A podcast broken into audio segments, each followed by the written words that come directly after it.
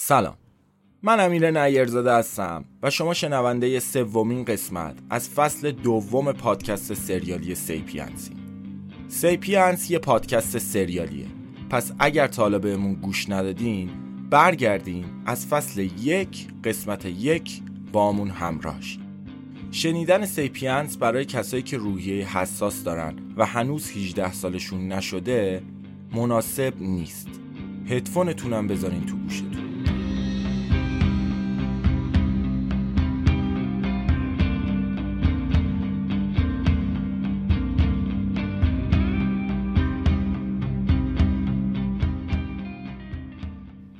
آنچه گذشت. آنچه گذشت.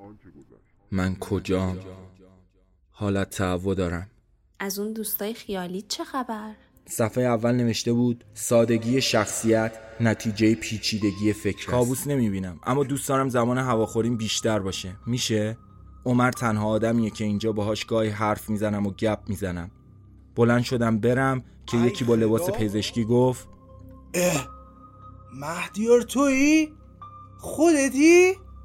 آن چیزی را که ازت خواستم اجابت کردی؟ تو سهمیه سیگار تو چیکار می‌کنی؟ از حال و احوالت بگو خوبم خوبم؟ همین؟ شنیدم فقط قدم می‌زنی نمی‌دونم چرا ولی کنجکاویم بد جوری قلقلکم می‌داد منم رفتم پشت در فالگوش وایستادم این دوربینا چی شد پس؟ وقتی پشتش به من بود یه دونه خودکار از رو میزش برداشتم و گذاشتم تو جورابم این که پر است آقا دقیقا کجای آن باید رساله بنویسم؟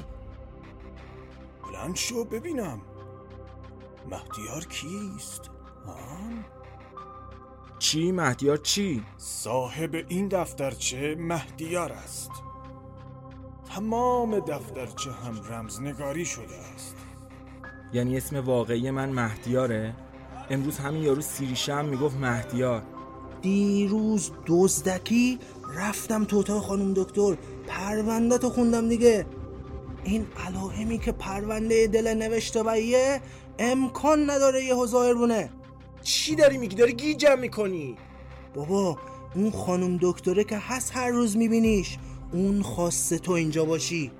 سعی کن اینجا نمونی. دفتر رو باز کردم و شروع کردم جای هر عدد جاگذاری کردن حروف. کار خیلی زمانبری بود. بعد از تمام شدن شروع کردم به خوندن متن. مهدیار. اسم لعنتی تو مهدیاره نه پارسا. خانم دکتر همون جلاد زیافته التماست می‌کنم یه راه فرار پیدا کن. برای خودمون این زیر چند تا آدرس و شماره تلفن گذاشتم. بعد از خوندن این دفتر از بینش ببر. تو باید همون پارسای دوست داشتنی اینا باشی. ولی یادت نره تو مهدیاری نه پارسا. از شدت ترس و نگرانی تو اون هوای گرم یخ کرده بودم. کابوس چیزی نیست که تو خواب می‌بینید. کابوس واقعی گم کردن مرز بین واقعیت و خیاله. اینکه تو به آدما مشکوک بشی کابوس نیست. اینکه خودت به خودت شک کنی کابوس واقعیه. من کیم؟ مهدیار؟ پارسا؟ یا یکی مثل عمر که ترجیح داده چیزی یادش نیاد و یکی دیگه باشه؟ اون دفتر رو چند بار دیگه خوندم. انقدر خوندم که تک تک جملاتشو مو به مو حفظ شدم. دفترچه رو ریز ریز کردم و ریختم تو جیبم. انقدر ریز که به سختی می‌شد تشخیص داد یه زمانی دفتر بوده. مستقیم رفتم به سمت دستشویی و همه خورده کاغذها رو ریختم تو چاه. چند بار پشت سر هم سیفون رو کشیدم. هیچ اثری از خورده کاغذها نموند.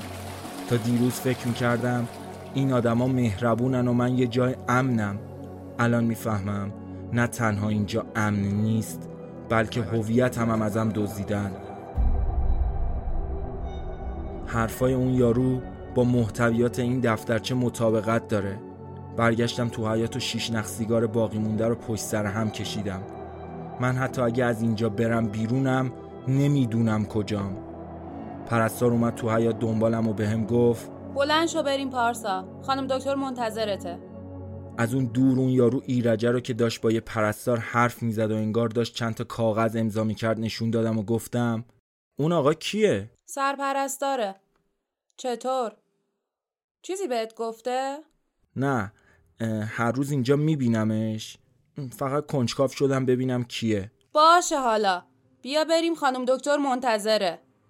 امروزم اصلا اعصاب نداره. مثل اینکه دیروز یه نفر رفته تو اتاقش و فضولی کرده. با پرستار تا اتاق دکتر رفتم. مدام تو ذهنم جمله های اون دفتر رو مرور می‌کردم.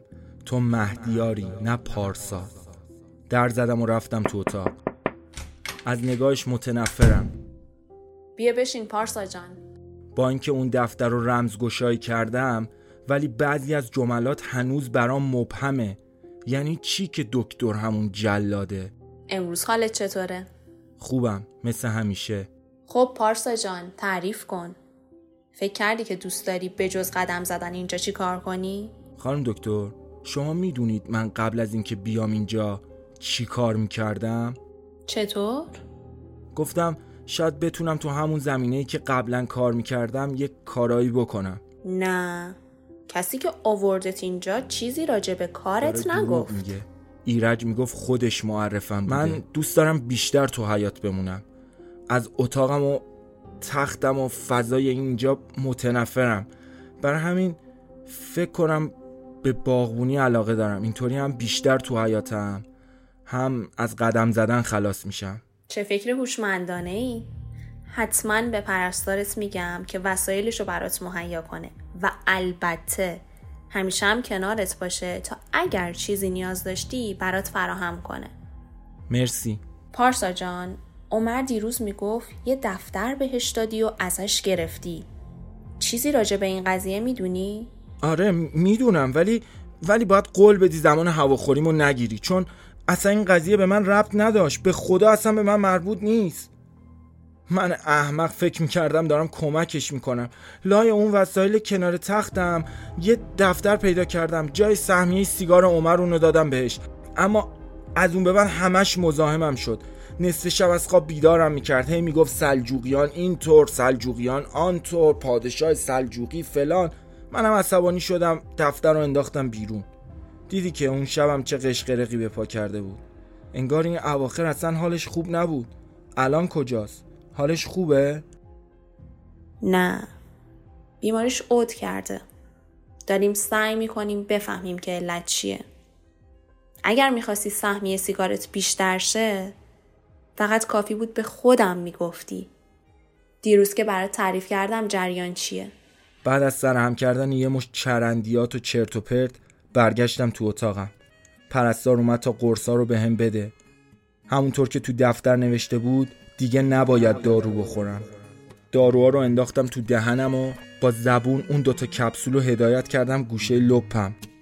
روش آب و سر کشیدم.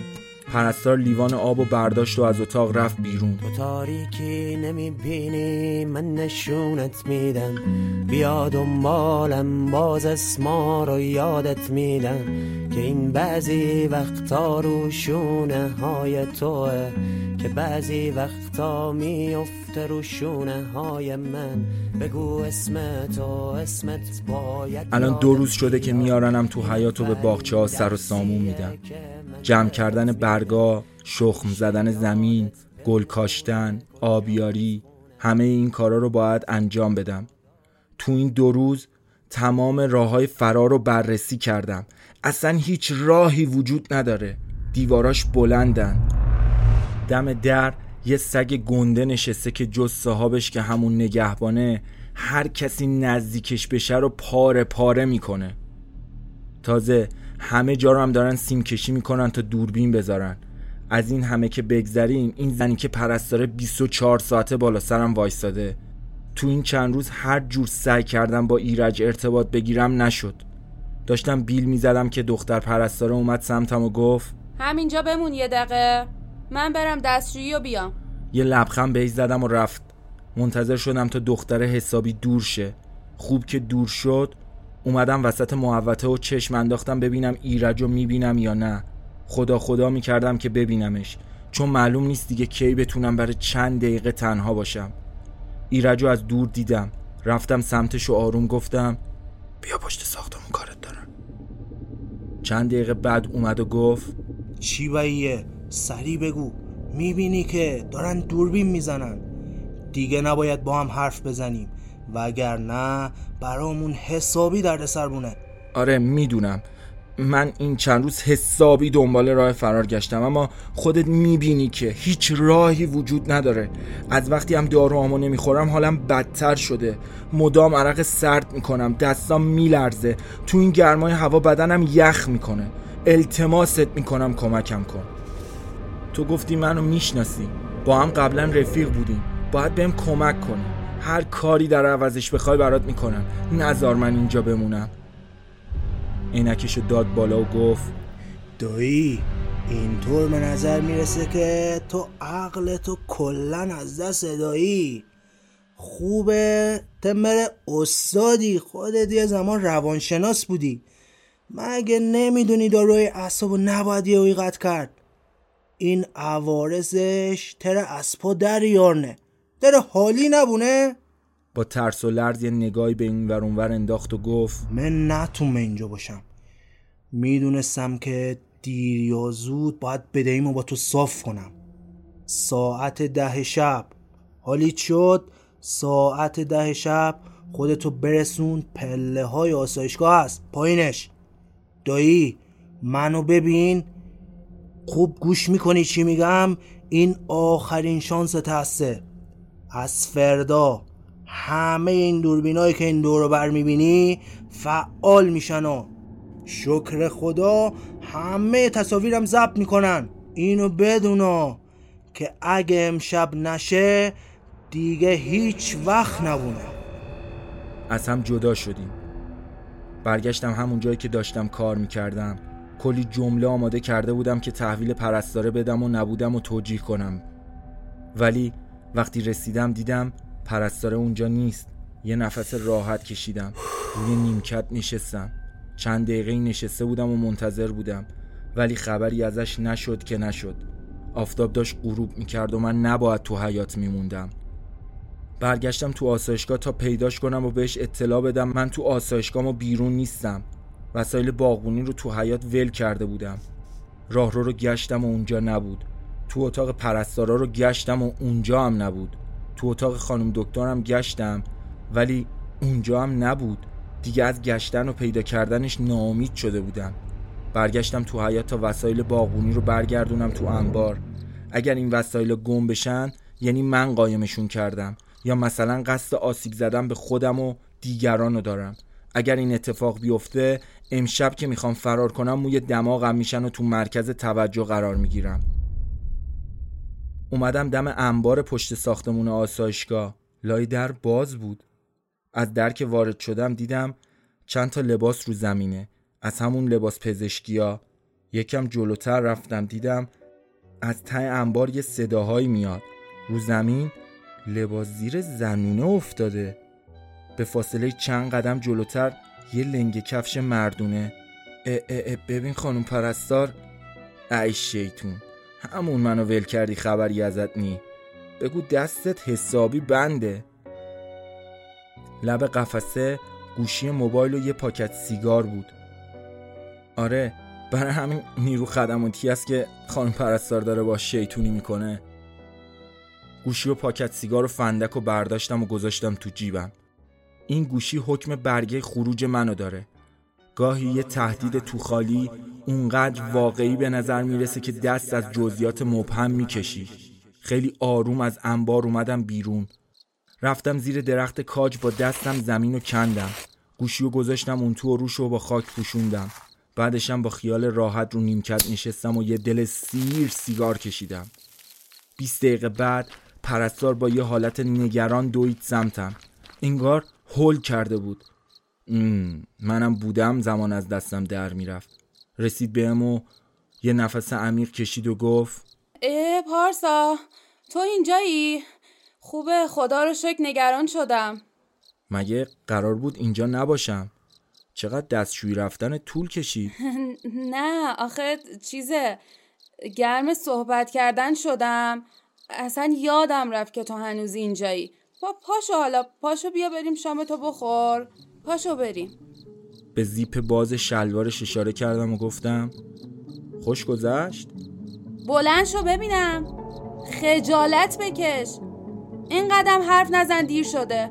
آخرین نخ سیگار رو از پاکت همون نیرو خدماتی درآوردم و با فندک خودش روشن کردم. هنوز نفسش بالا نیامده بود که رنگشم پرید. فندک رو از دستم کشید میشه بگی این فندک رو از کجا آوردی؟ از همون جایی که موبایلشم برداشتم دیگه. بی خود بی خود. یا خودت با زبون خوش میدی یا میگم زبیح بیاد و به زور ازت بگیره. مرتی که یه پر رو.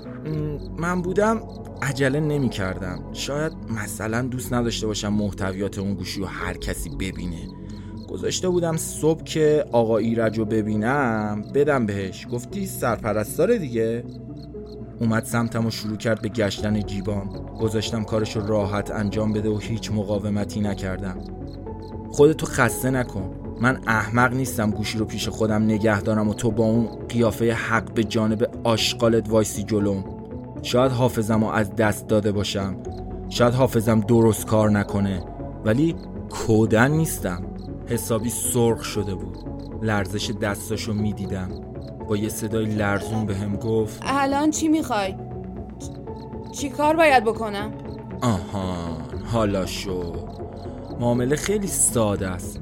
تو بعد از خاموشی آسایشگاه منو میاری تو حیات آسایشگاه منم گوشی رو که برداشتم پس میدم. دروغ میگی. هیچی تو اون گوشی نیست. بلوف همش. آره خب چیزی نیست. فقط یه فیلمه. اونم نه یه فیلم معمولی. کی فکرشو می‌کرد پرستار یه بخش روانی با نیروی خدماتی همون بخش؟ مطمئنم خانم دکتر یا همون سرپرستارتون عاشق این فیلمه میشن. این آدم جز خوبی برام چیزی نداشته. به سختی داشتم خودم رو کنترل می‌کردم که این کارو نکنم. چاره ای ندارم. بعضی وقتا بیرحمی جزی از قاعده بازیه. دلم می‌خواست بلند شم و بغلش کنم و بهش بگم همه چیز دروغه اما چاره ای ندارم. زد زیر گریه. اگه به حرف تو گوش نکنم آبرو و کارم رو از دست میدم. اگرم کاری که تو می‌خوای و انجام بدم باید کلی جواب پس بدم. چرا داری این کارو می‌کنی؟ انتخاب با خودته. از کجا باور کنم که گوشی دستته؟ اصلا الان گوشی کجاست؟ میگم بهت ولی الان نه ساعت یه رو به دبی دنبالم وقتی منو رسوندی به پله آسایشگاه منم آدرس گوشی رو بهت میدم دیدم دستشو برد سمت جیبشو ازش یکم فاصله گرفتم و با یه لحن تهدیدآمیز بهش گفتم هو هو چی کار می‌کنی؟ اگه اون آمپول فرو بره تو دستم شک نکن اون موقع دیگه با هم دشمنی. پس کار احمقانه ای نکن و بذار قرارمون سر جاش باشه. ببین بالاخره این بازی هم که راه انداختی تموم میشه. ولی تهش من می‌دونم با تو. هر اسبی داری بتازون که خوب داری میتازونی. ولی ای کاش فکر بعدش هم باشی. مثلا ممکنه یه روز خدایی نکردی یه داروی اشتباهی بخوری. به اونجا نمی‌رسه. خیالت راحت. با همدیگه راه افتادیم سمت آسایشگاه. رفتم تو اتاقم و نشستم لب تختم. مدام جملات اون دفتر رو تو ذهنم مرور می‌کردم تنها کاری که الان باید بکنم صبر کردنه. یه حس عجیب متفاوت دارم. انگار قراره برم یه سفر. یه سفر ماجراجویانه. یعنی چی در انتظارمه؟ یکی دو ساعتی خیره به پنجره اتاق موندم و فقط و فقط راجع به آینده نامعلوم کوفتیم فکر کردم. ساعت آسایشگاه 9:45 نشون می‌داد. پرستار اومد دم در اتاق وایستاد بدون اینکه اون چیزی بگه یا من رفتم سمتش. باش از پله ها عبور کردم و رسیدم به پایین پله های آسایشگاه. با چشمانی پر از التماس گفت اون گوشی لعنتی رو تو رو خدا بده. خواهش می‌کنم گوشی رو بده. نه الان نه. اگه بهت بدم همه چیز رو خراب می‌کنی. گن می‌زنی به همه چی. بعدشم این گوشی تو نیست. گوشی می‌رسه دست صاحبش. البته پاک پاک بدون فیلم و اضافه کاری. برگرد بالا و خودتو مشغول یه کاری کن. یا بخواب. کسی ما رو تو راه رو ندید. اگه می‌خوای مشکلی برات پیش نیاد همین الان برو بالا. همینطور که داشت عقب عقب ازم دور می‌شد گفت اما خیلی نامردی. این قرار ما نبود. وقتی از رفتنش مطمئن شدم دویدم و رفتم گوشی و از زیر درخت کاج برداشتم و گذاشتم تو جیبم. بدو بدو برگشتم و خودم رو رسوندم پایین پله آسایشگاه و لای شمشادا قایم شدم. منتظر ایرج موندم. چند دقیقه بعد یه ماشین سفید سر و کلش پیدا شد. از لای شمشادا نمی‌تونستم تشخیص بدم کیه. یکم اومد جلوتر و چراغاشو خاموش کرد. وقتی مطمئن شدم ایرجه از پشت شمشادا در اومدم و رفتم پشت ماشین بشینم که گفت واه کجا کجا دایی؟ بیا بشین پشت فرمون تعارف نکنی یا با این سر و وضعش نگاه کن تو رو خدا!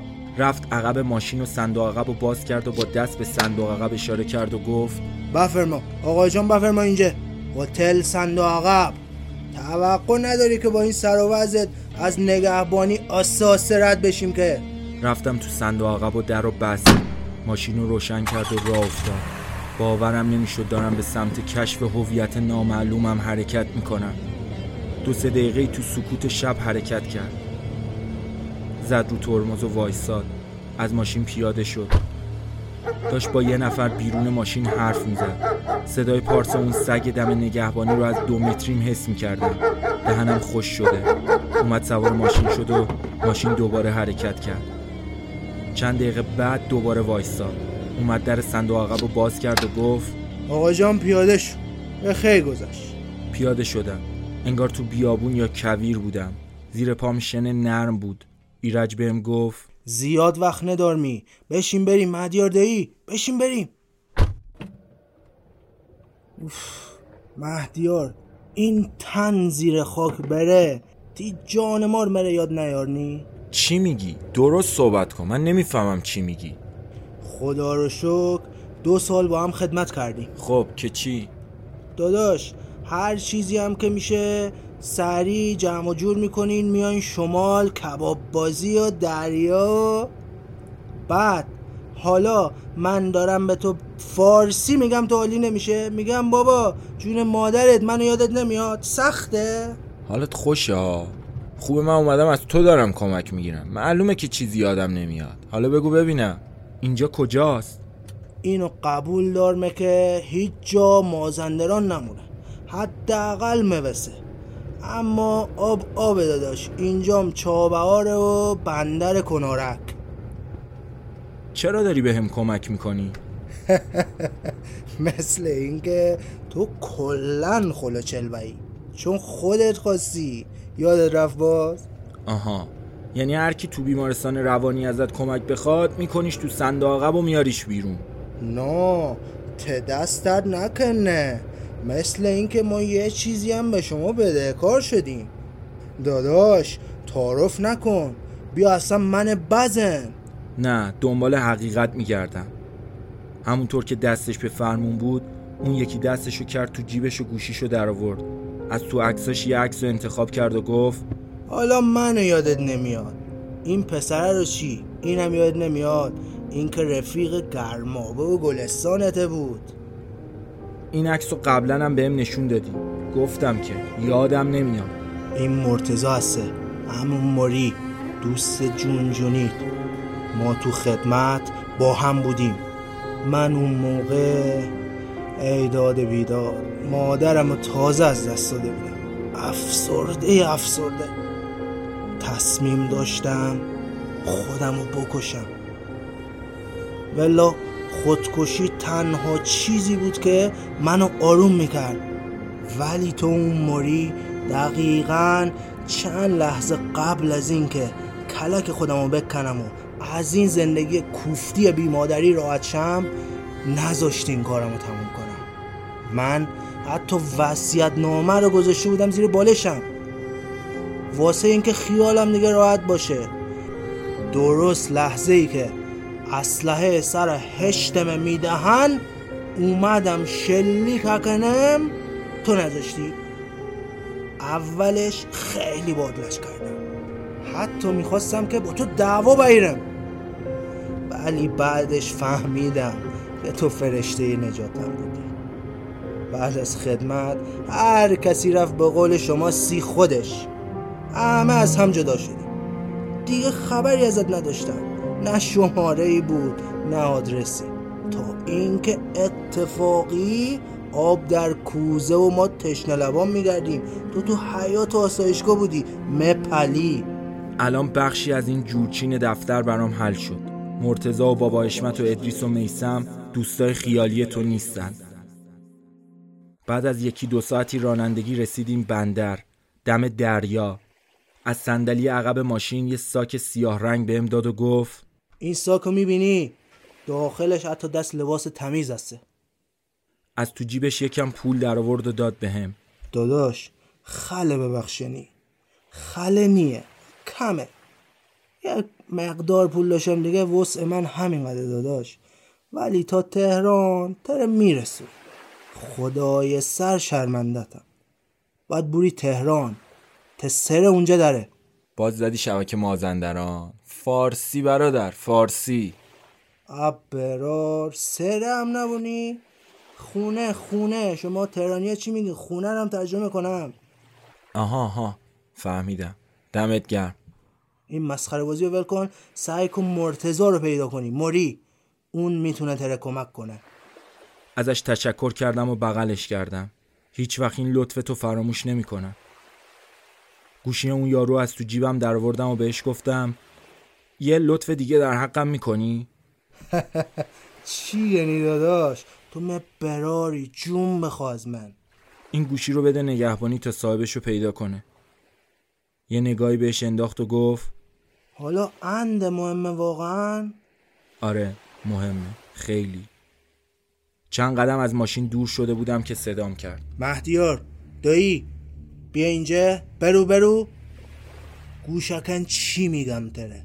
هر کی خواسته تو رو اینجا نگه داره یعنی اینکه باید بد جوری لجه. دل خوشی ازت نداشته. خلاصه که تو مثل داداش منی مراقب خودت باش. اونی که خواسته چیزی یادتو نیاد بد جوری کی نداره ازت.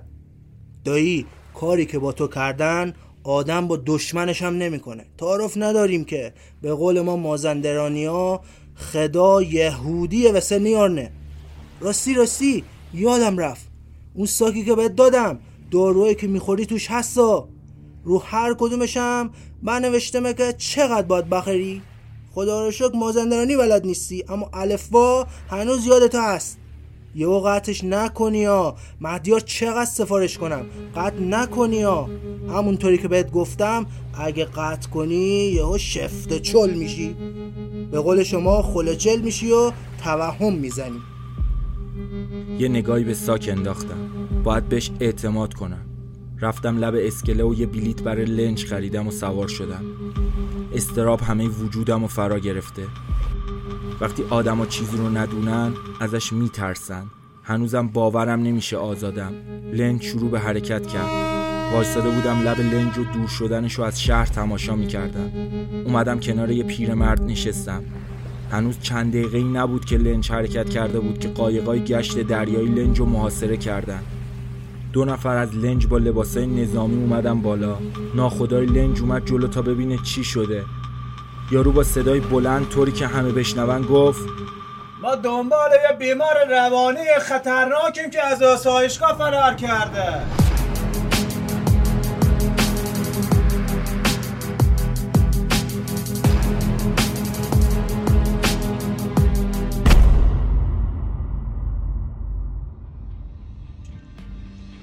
ممنون که شنونده سومین قسمت از فصل دوم پادکست سریالی سیپینز بود. این قسمت در تاریخ 22 اردیبهشت ماه 1401 از تمام پلتفرم های پادگیر پخش شد. ممنون که نظراتتون رو باهامون به اشتراک می‌ذارین و ما رو در ساخت سیپینز همراهی می‌کنید اگر دوست داشتین از سیپینز حمایت مالی بکنید می‌تونین به لینکی که داخل توضیحات قرار گرفته مراجعه کنید تا قسمت بعدی بدون